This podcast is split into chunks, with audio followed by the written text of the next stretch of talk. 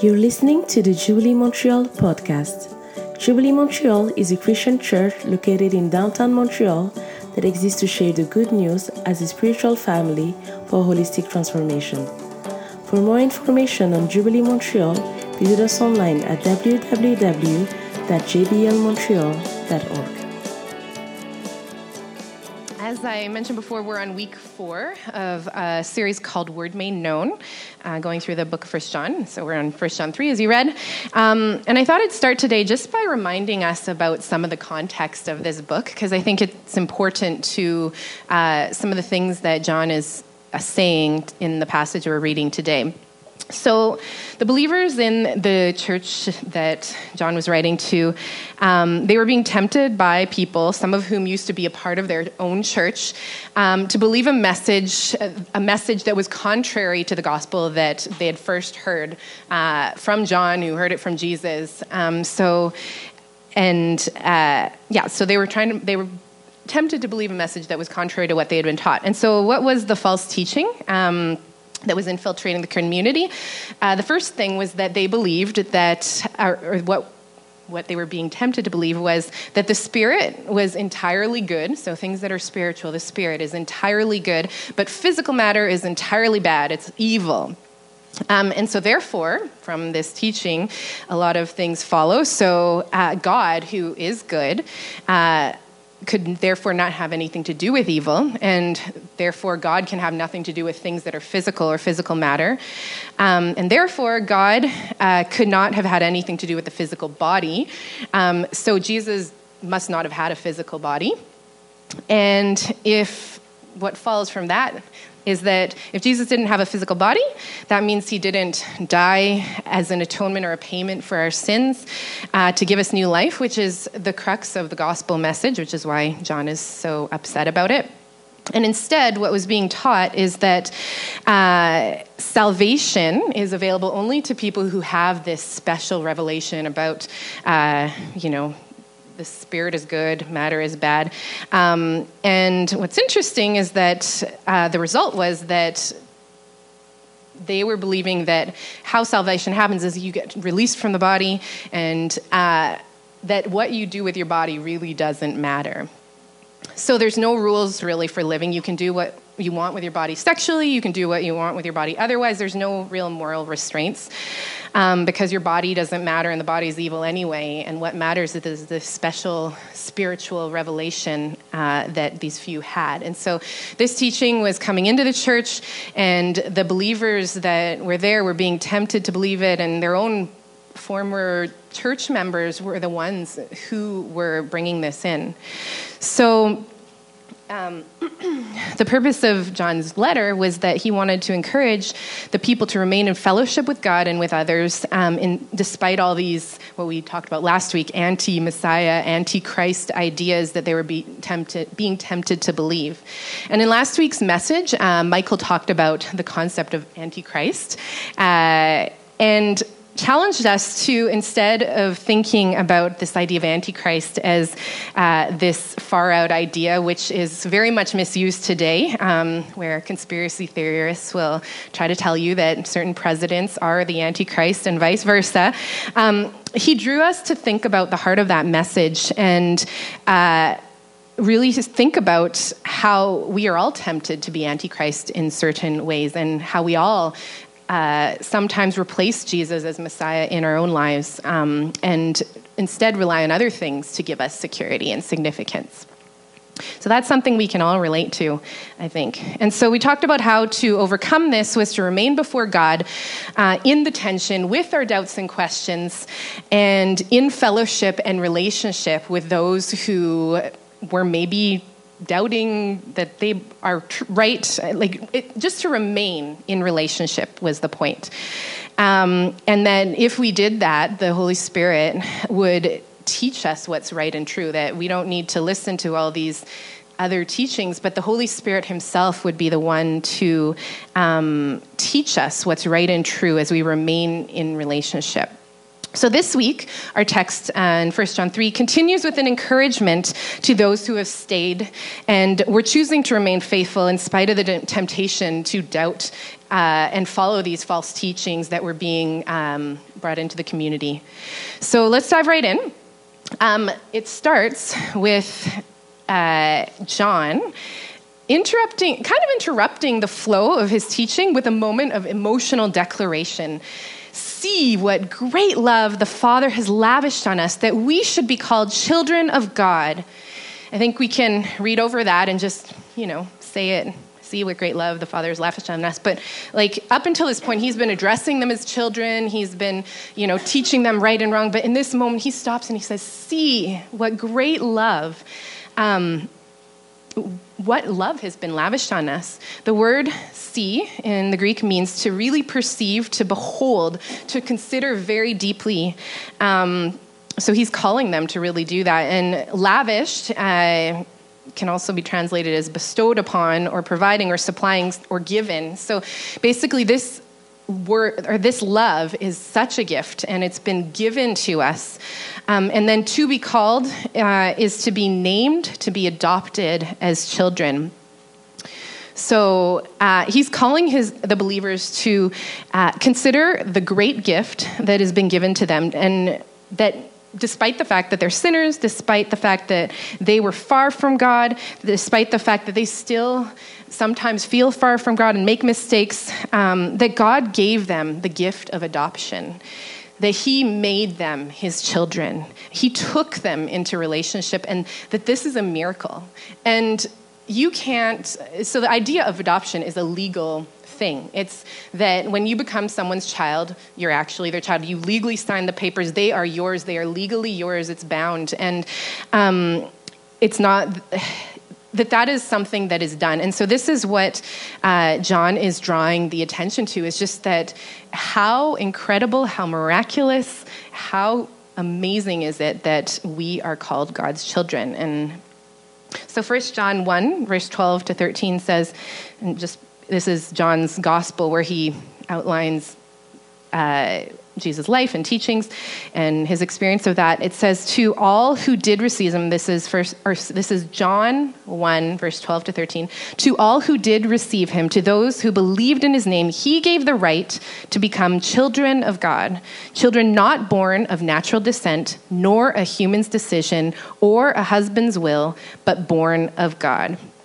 And this is really important because um, the idea of whose child you are in those days was really, really important. That uh, it it decided a lot of things because it was a paternalistic society, and who your father was was a really important deal. So this is saying that um, for those who believe in His name, we actually get to be God's children. This is a new thing, and He's now our Father. So, this kind of love that God has given is wonderful, it's incomprehensible, it's lavish, it's beyond what they ever deserved or what should be expected.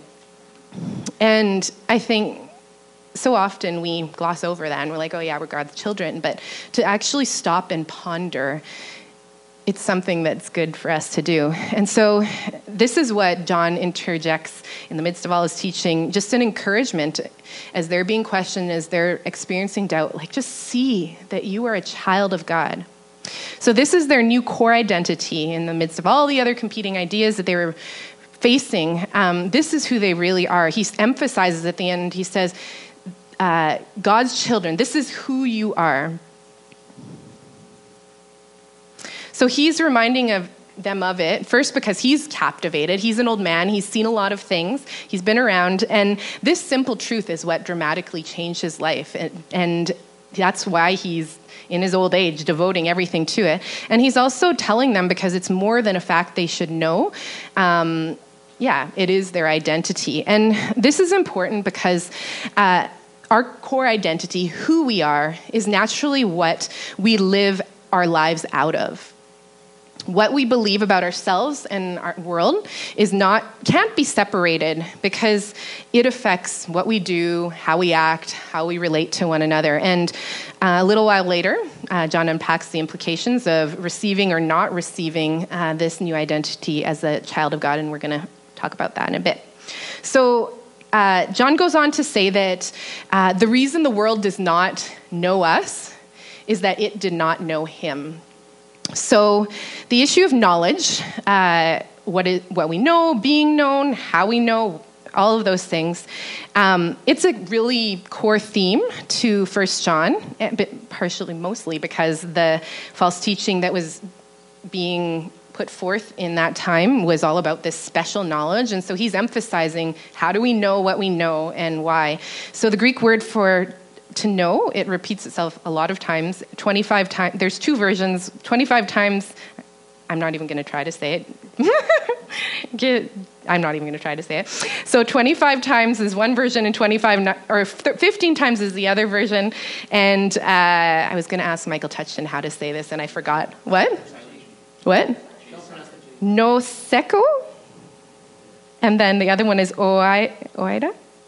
I'm looking at my theologian friends, and I don't know. Sorry about, that. I'll work on my Greek next time. So, in, so in this particular chapter of 1 John 3, um, the word know in both of its forms is used 14 times, which is a lot of times. And it's just, if you read the text and actually circle all the no's, it's, the, it's a thought that's repeated. So, um, after his emotive outburst about the miracle of being God's child, he goes on to encourage the believers by saying the fact that the world doesn't know you. Uh, to say it a different way, you will be unknown in the world. Their way of living won't make sense, it won't be recognized. The things they believe will seem foolish.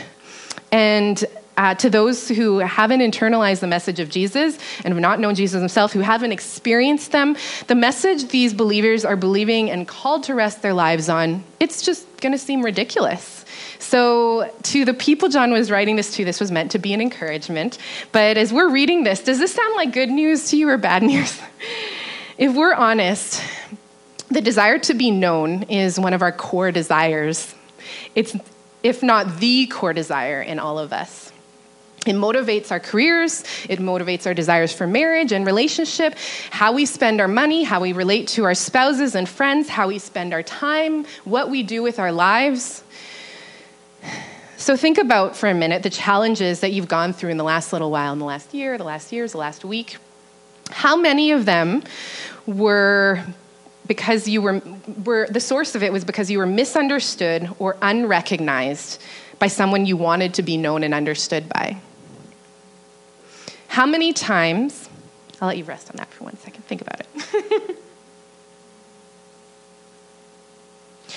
and how many times have you hesitated or not done what you knew you should do because you feared not being understood by someone you wanted to be known and understood by? I know for me, that's most of the things that I either do or don't do when I'm anxious, which these people were really anxious because a lot of things were trying to blow apart their whole ideology. So, our temptation to be known in the world is in many cases uh, what will lead our hearts astray from living the life that God calls us to live. Um, this is what leads us to sin. It's what separates us from relationship with God and others. And the someone who we are wanting to be known and understood and recognized by the most reveals who our Messiah is. So when we're talking about the idea of having Antichrist in each of us, if we stop and think about who are we trying to be known by, that I think points to what is the Christ in our life. Who is the Messiah? Who is the one we are turning to for salvation, for security, for, for significance? So just ask yourselves, first of all, are you unknown by the world? Is your life a little bit weird in the fact that um, people look at you and they're like, why are you doing that? Now, I'm not talking about being unknown in the sense of being like weirdly spiritual and set apart, um, because actually John's trying to correct that kind of teaching where you're, you know, this spiritual thing and what you do with your spirit is different than what you do with your body. It's not this out there thing, but does your life look different than what you see in the lives around you? Is it different? Are you risking being misunderstood? So, how do we overcome the temptation to be known by the world? In verse 2, uh, he says, Dear friends, which is also translated as beloved or loved ones. He says, Now we are God's children. Right now, we are God's children. So we've got a father who knows and loves us now. So for them, no matter what they're going through, the anxieties they're facing, no matter what anxieties we're facing at work, at school, in our relationships, we are God's children now. Even if we made mistakes, even if we've screwed things up, even if we've we screwed up, we're still God's children now. And we don't have to try to work our way to make that better. We are God's children. So, um, even as they are struggling, even as they're uh, questioning, even as they're being tempted to doubt and run away from the harder path that they are called to, just in the same way their friends did, this lavish love is the reality that's available to them to live out of right now. And this is the reality that is available for us to live out of right now. But then he goes on to say in verse 2 uh, that what we will be has not yet been made, made known. But when Christ appears, we shall be like him, for we shall see him as he is. So, what he admits here is that there are things that we've not seen. So, on one hand, he's seen God in the flesh, he's walked with Jesus, he's experienced this. Um, but what he admits here is that there are some things that we've still not experienced. And, but he says that, uh, yeah, we haven't seen him in all his glory and all of his magnificence and all of its, his power. We still live on the earth in the flesh in a world that is broken. And so our picture of who god is is not never it's not absolutely clear right now uh, even though jesus has revealed himself. But there there will be a time he says that we will see him clearly that there will be a time when christ will return where he will return in the body in the flesh and we will see him as he really is and the best is yet to come. And uh, and that's important because John, his whole letter at the beginning, he starts with talking about how uh, he touched Jesus, that they were touched by him, that they saw him, that they experienced his presence, his physical presence. And so when he appeared, it had an effect, which is why this teaching, this whole idea that Christ didn't have body, was a big problem because his physicality and his presence and him actually touching and being with them and being a human being with them, that is what changed them. And then going on to like overcoming the grave and all that stuff, but like that had an impact. And so what he's saying here is that there is something about Christ appearing and about seeing him as he really is that causes people to live differently. And seeing him how he really is gives us hope. This is the only time he talks about hope in this, uh, in this part directly. But so Jesus' flesh and blood presence is important because it showed us what life, living life as it was intended to be looked like a life of perfect love. In the midst of the brokenness and hopelessness that we see around us, um, and that those people saw around them, the followers of Jesus, they saw Jesus. And uh, those who really considered and internalized and received this message, they were compelled to live that way too, which is why John is so emphatic in this portion and the whole letter. He's so upset that this truth is being stolen. Now, there were some who weren't op- open hearted, who didn't receive this truth. They saw Jesus walking among them, they saw him do all these cool things and miracles, he saw how he related to people. Um, and as it says, as we were talking about before, uh, the world, those who wanted to walk in the ways of the world. So those who wanted to continue to walk the path that the world was going, they didn't know him. And what that means is that he, they didn't receive him. They didn't internalize this message. And in the first chapter of John, uh, just before the part we read uh, just a minute ago, verses 10 to 11, it says, Jesus was in the world, and though the world was made through him, the world did not recognize him. He came to that which was his own, but his own did not receive him. So for those who did receive him, he gave them the right to be children of God, as it follows. So, yeah, so those who actually saw him, that he got to be kid, his kids. And uh, being given this gift and seeing the way that Jesus lived brings us hope, or it should have. It should bring us hope, and it should have implications on the way we live. So the next section, uh, verses 4 to 10, talks, talk about um, how having this hope causes their lives to look different. So um, it says that causing, or the, having this hope, all who have this hope in him purify themselves just as he is pure, and that it kind of unpacks this idea.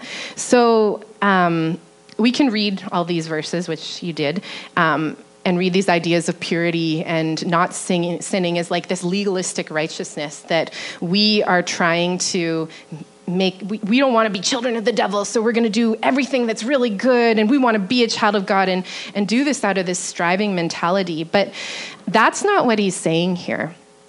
Remember in the beginning of the book uh, the book of john that we in the beginning of our series we talked about uh, 1 john verse 1 and verse 10 and 1 john verse 2 no, 1 John chapter 2, verse 1, um, it says that those who are without sin, uh, though it's sorry, it says that those who are without sin make Jesus or say sorry guys, those who say that they are without sin make Jesus to be a liar and that the truth of God is not in them. And it says that when we do sin, there is an advocate to help us. So clearly, this is not what John is talking about. He's not talking about you're a children of child of the devil and you know you're separate and you're a child of God and you're special and you have this special knowledge, which is some places in the body of Christ, that's how it's lived out, and that's the expectation that we have. And that's how we internalize this message because maybe we've never heard the true gospel before. So, what is he talking about here? What is he saying when he says that Jesus' appearance, Jesus appearing to them, caused them to purify themselves just as he is pure? So let's look at some of the things he says. He says, No one who lives in him keeps on sinning. So no one who lives in Jesus keeps on sinning. No one who is born of God will continue to sin verse 6 says, No one who continues to sin has either seen him or known him.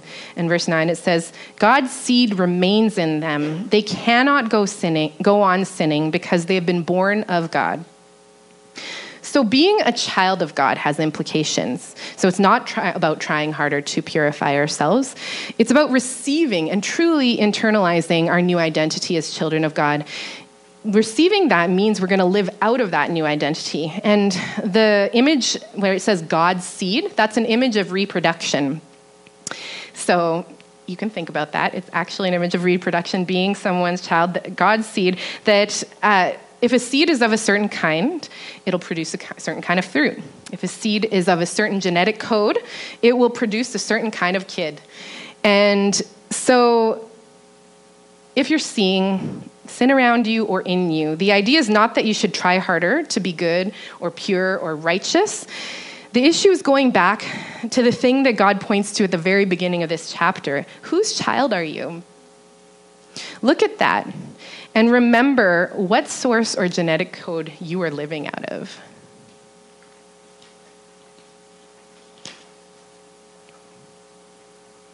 So when we see the sin in our lives or in our world, we shouldn't just try to fix it with making more rules. The only hope was that Christ would appear to the people.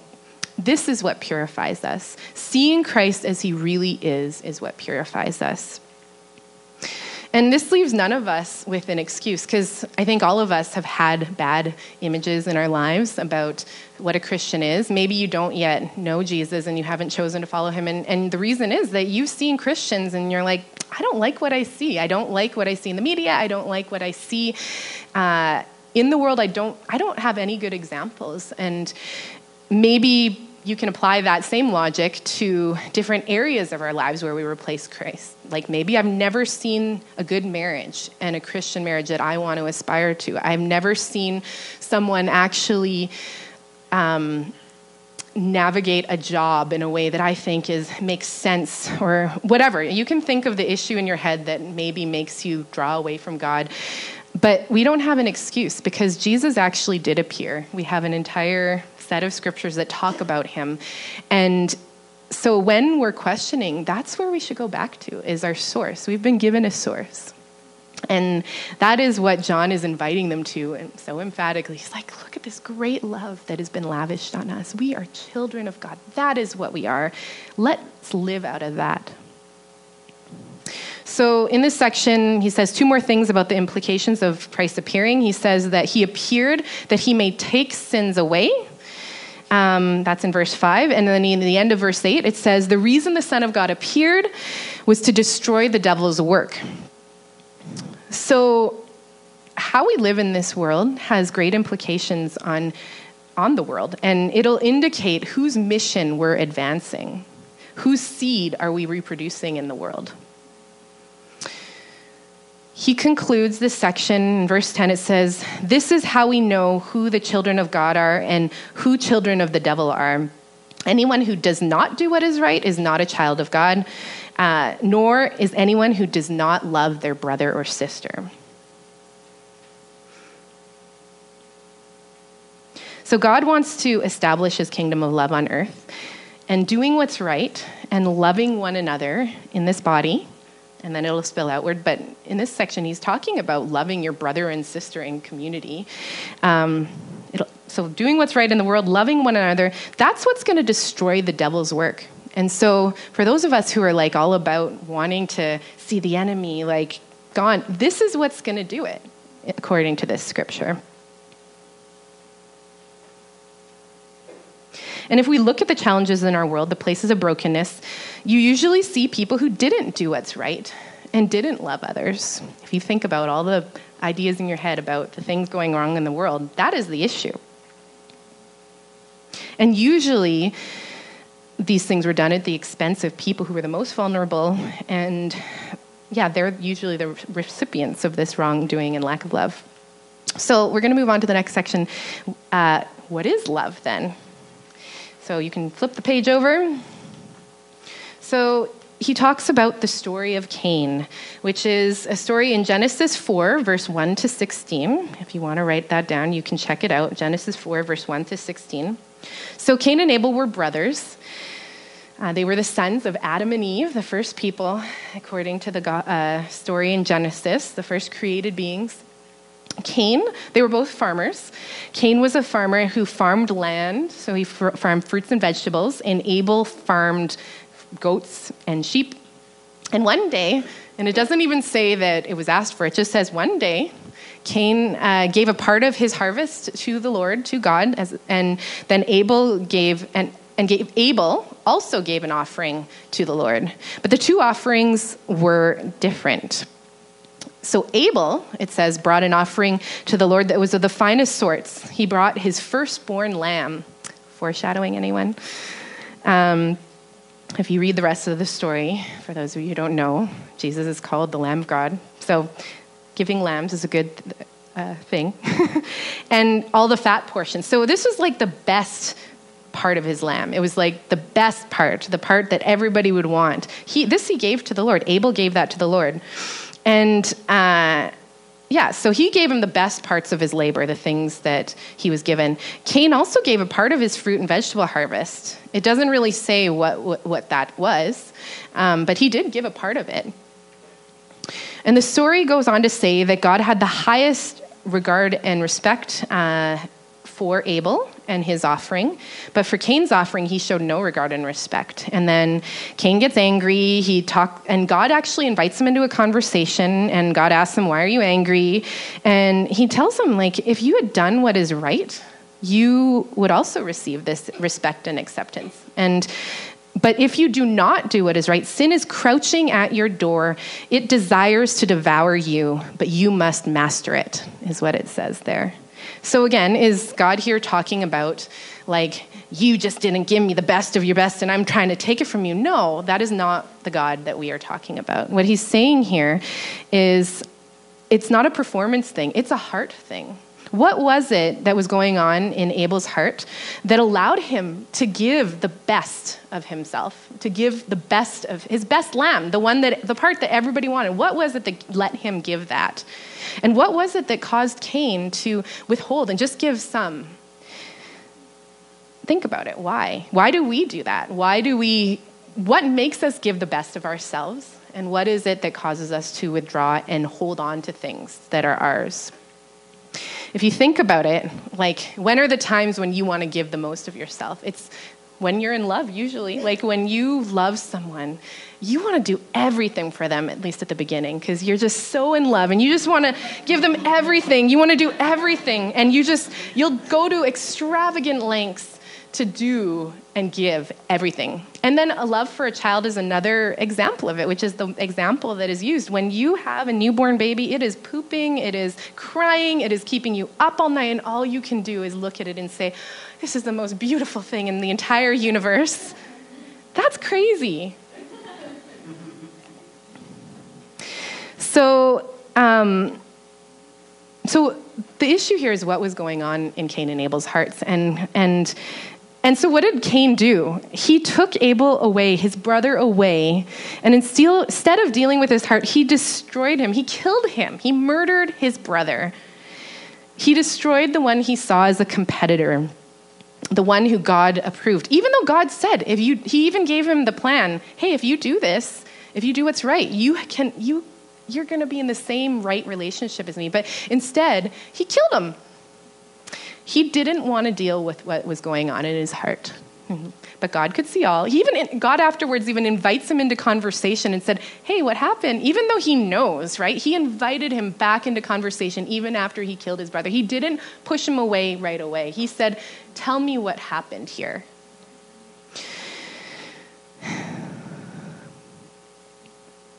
So think about that with your brothers and sisters. Are there things in them er, that make you want to like murder them. murder, you can take that how you will. Jesus redefined what murder is. Hating is murder. And we can also say, oh, well, I don't hate. But do you cut your brother and sisters off from relationship when they do things that bother you?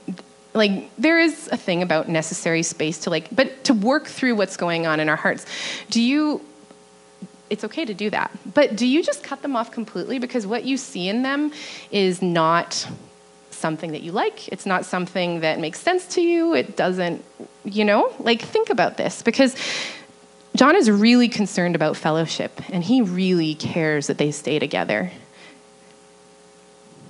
So don't be like Cain, who murdered his brother. And don't say that you don't murder because we all do, metaphorically.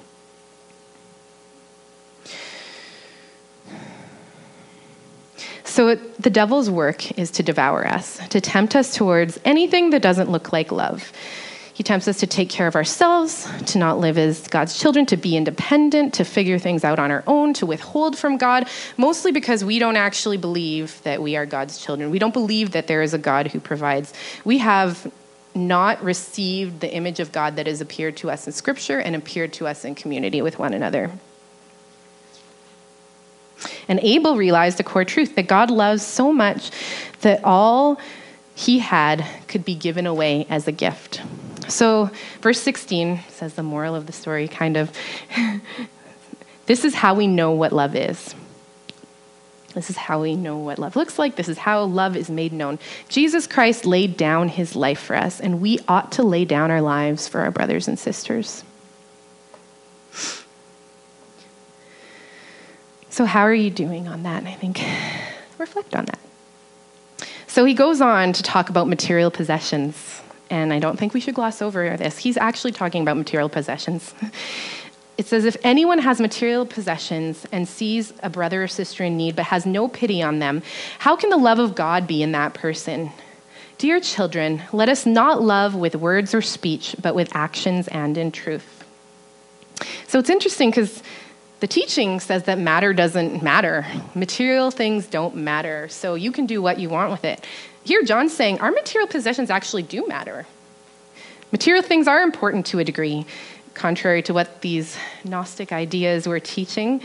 Um, they have a purpose. They were meant to be used to love others. They were our gifts, like in the story of Cain and Abel. They were given a land to farm cows or sheep and goats to take care of, they were given that as a gift, and that, gift was meant to be given. So if we have something from ourselves, our money, and I think we shouldn't gloss over that. But for those who, of us who maybe feel like we don't have money, although we talked about during uh, the giving time of how significant it is to give out of the little that you have, but our time, our money, um, anything, if we have something and we keep it for ourselves, we are not living in God's love. We are not joining in His work. In fact, we're joining in on the enemy's work. Because this is a radical way of living, laying down your life for someone and using the things we have for, to give. It's radical because in a world where there is no God, the only thing you have is the things you have. So, in verses 16, 19 to 24, he ends with an encouragement because these are some intense things to think about. Uh, so he starts with this encouragement and he ends with this encouragement. This is how we know we belong to the truth and how we set our hearts at rest in his presence.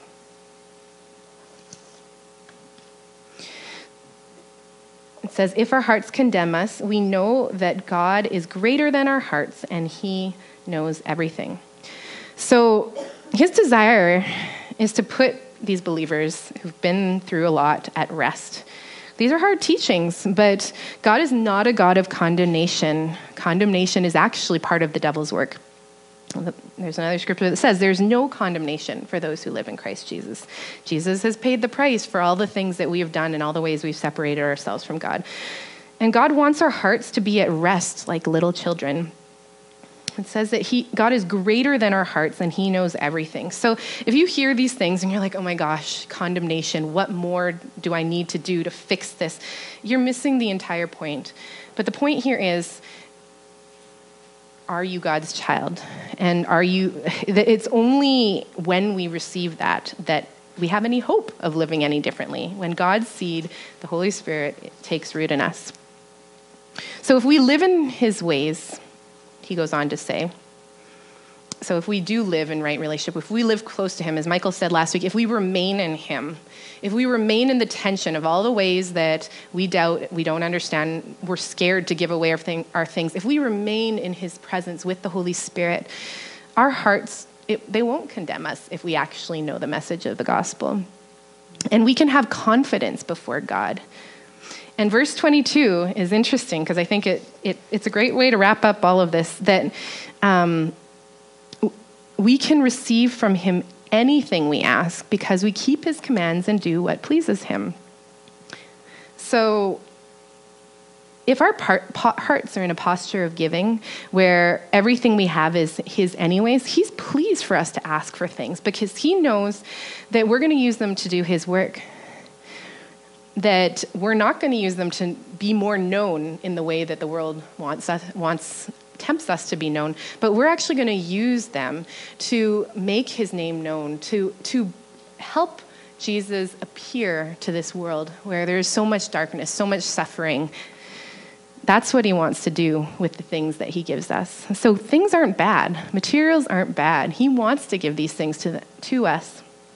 So I think that's something to consider as you consider your lives, as you consider um, what you're studying, as you consider the work you're choosing, as you're considering how you spend your time, as you consider who you're going to marry, how you're going to remain single, how you're going to not do all the things that the world says are the right things to do. How are you going to remain in this hard truth?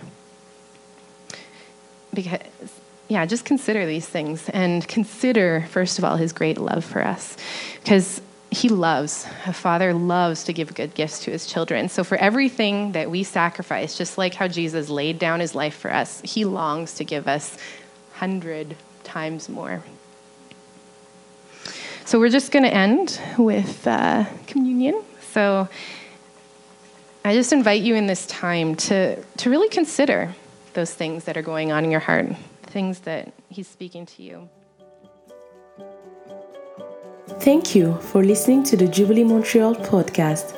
For more information on Jubilee Montreal, visit us online at www.jblmontreal.org.